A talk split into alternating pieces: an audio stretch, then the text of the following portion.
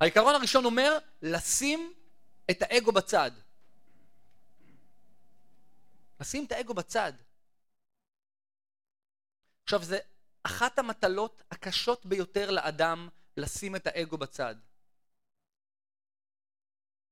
הרי אם אדם בא ללמוד משהו, הוא בעצם מכריז שהוא לא יודע אותו. כמה אנשים מוכנים להודות שהם לא יודעים משהו?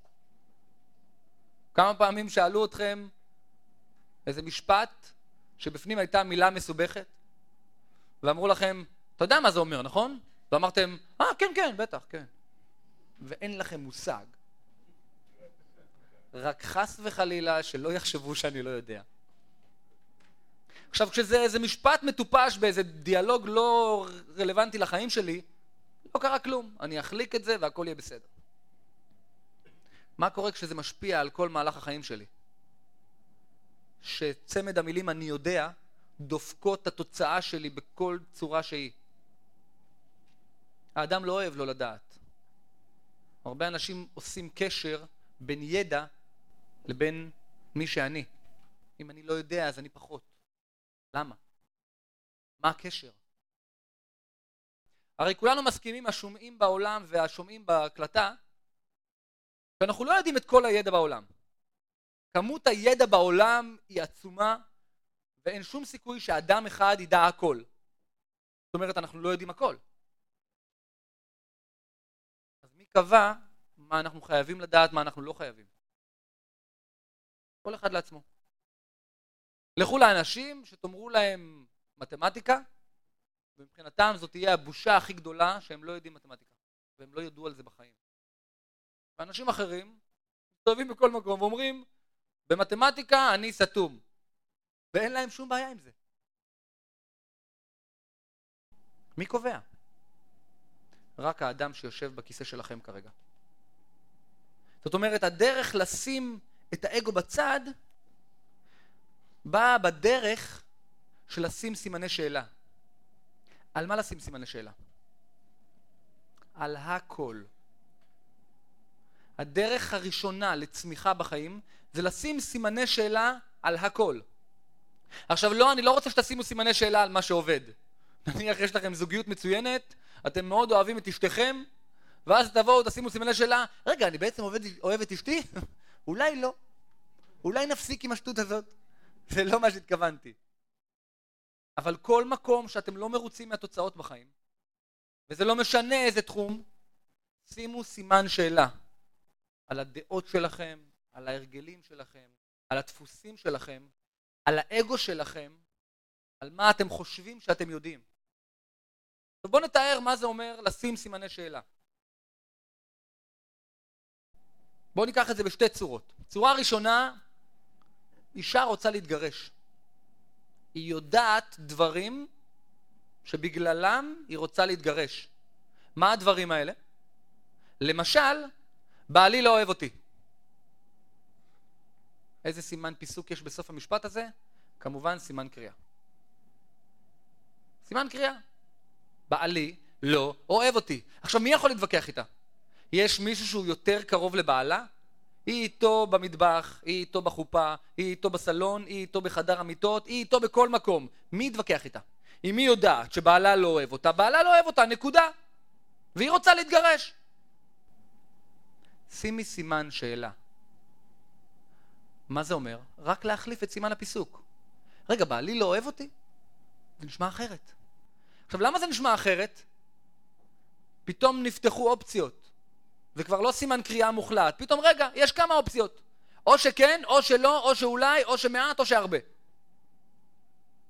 עכשיו, ברגע שנפתחות אופציות, מה יכול להופיע שם? חקירה. אני יכול לחקור את התשובות. לא סתם להחליט כי ככה בא לי. אני יכול לחקור.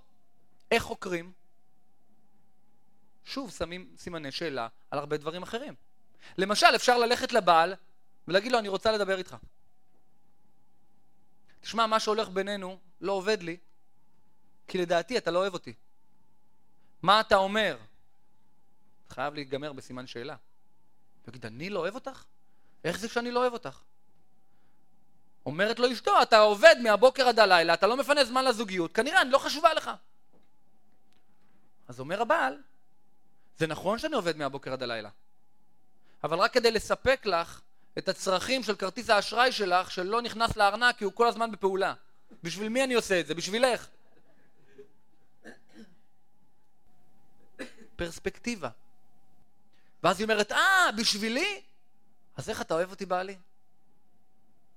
שנייה יכלו להתגרש. סימן שאלה.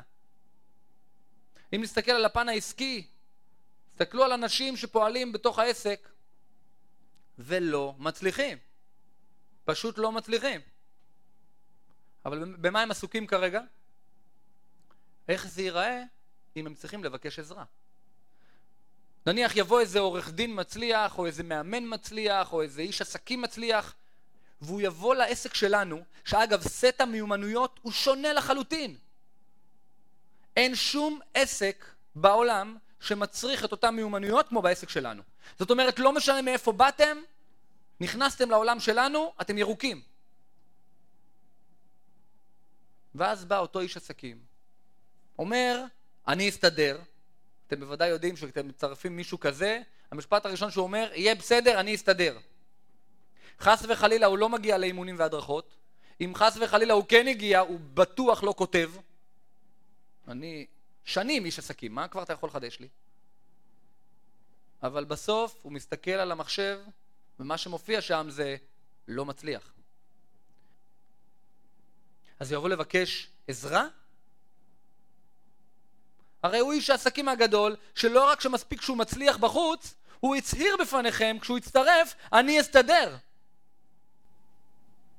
מה יהיה על האגו שלו כשהוא יבקש עזרה? הוא גם לא מצליח, והוא גם טעה. הוא פורש, והוא יוצא החוצה, וממשיך עם האגו שלו. מה הכוונה? הוא פורש, ומה הוא יגיד לאנשים? אני לא בסדר, או העסק הזה לא בסדר? בוודאי שהעסק. אני לא בסדר? תסתכלו על החיים שלי, אני איש עסקים מצליח. אם לא הצלחתי שם, כנראה העסק מקולקל. בשם האגו הוא יכפיש את העסק, הוא יכפיש את החברה, רק כדי לא להגיד, סליחה, בזה אני לא מבין, למדו אותי בבקשה. זה נקרא לשים את האגו בצד. עכשיו, אם הוא רק היה שם סימני שאלה, אומר, רגע, האם הידע שלי מתאים פה? האם העובדה שאני איש עסקים באמת משנה במקום חדש? למה אני לא פתוח ללמידה? שאלות, שאלות, שאלות. כל מי שאי פעם היה בתהליך אימון יודע, כלי העבודה החזק ביותר של מאמן להתפתחות אישית זה שאלות.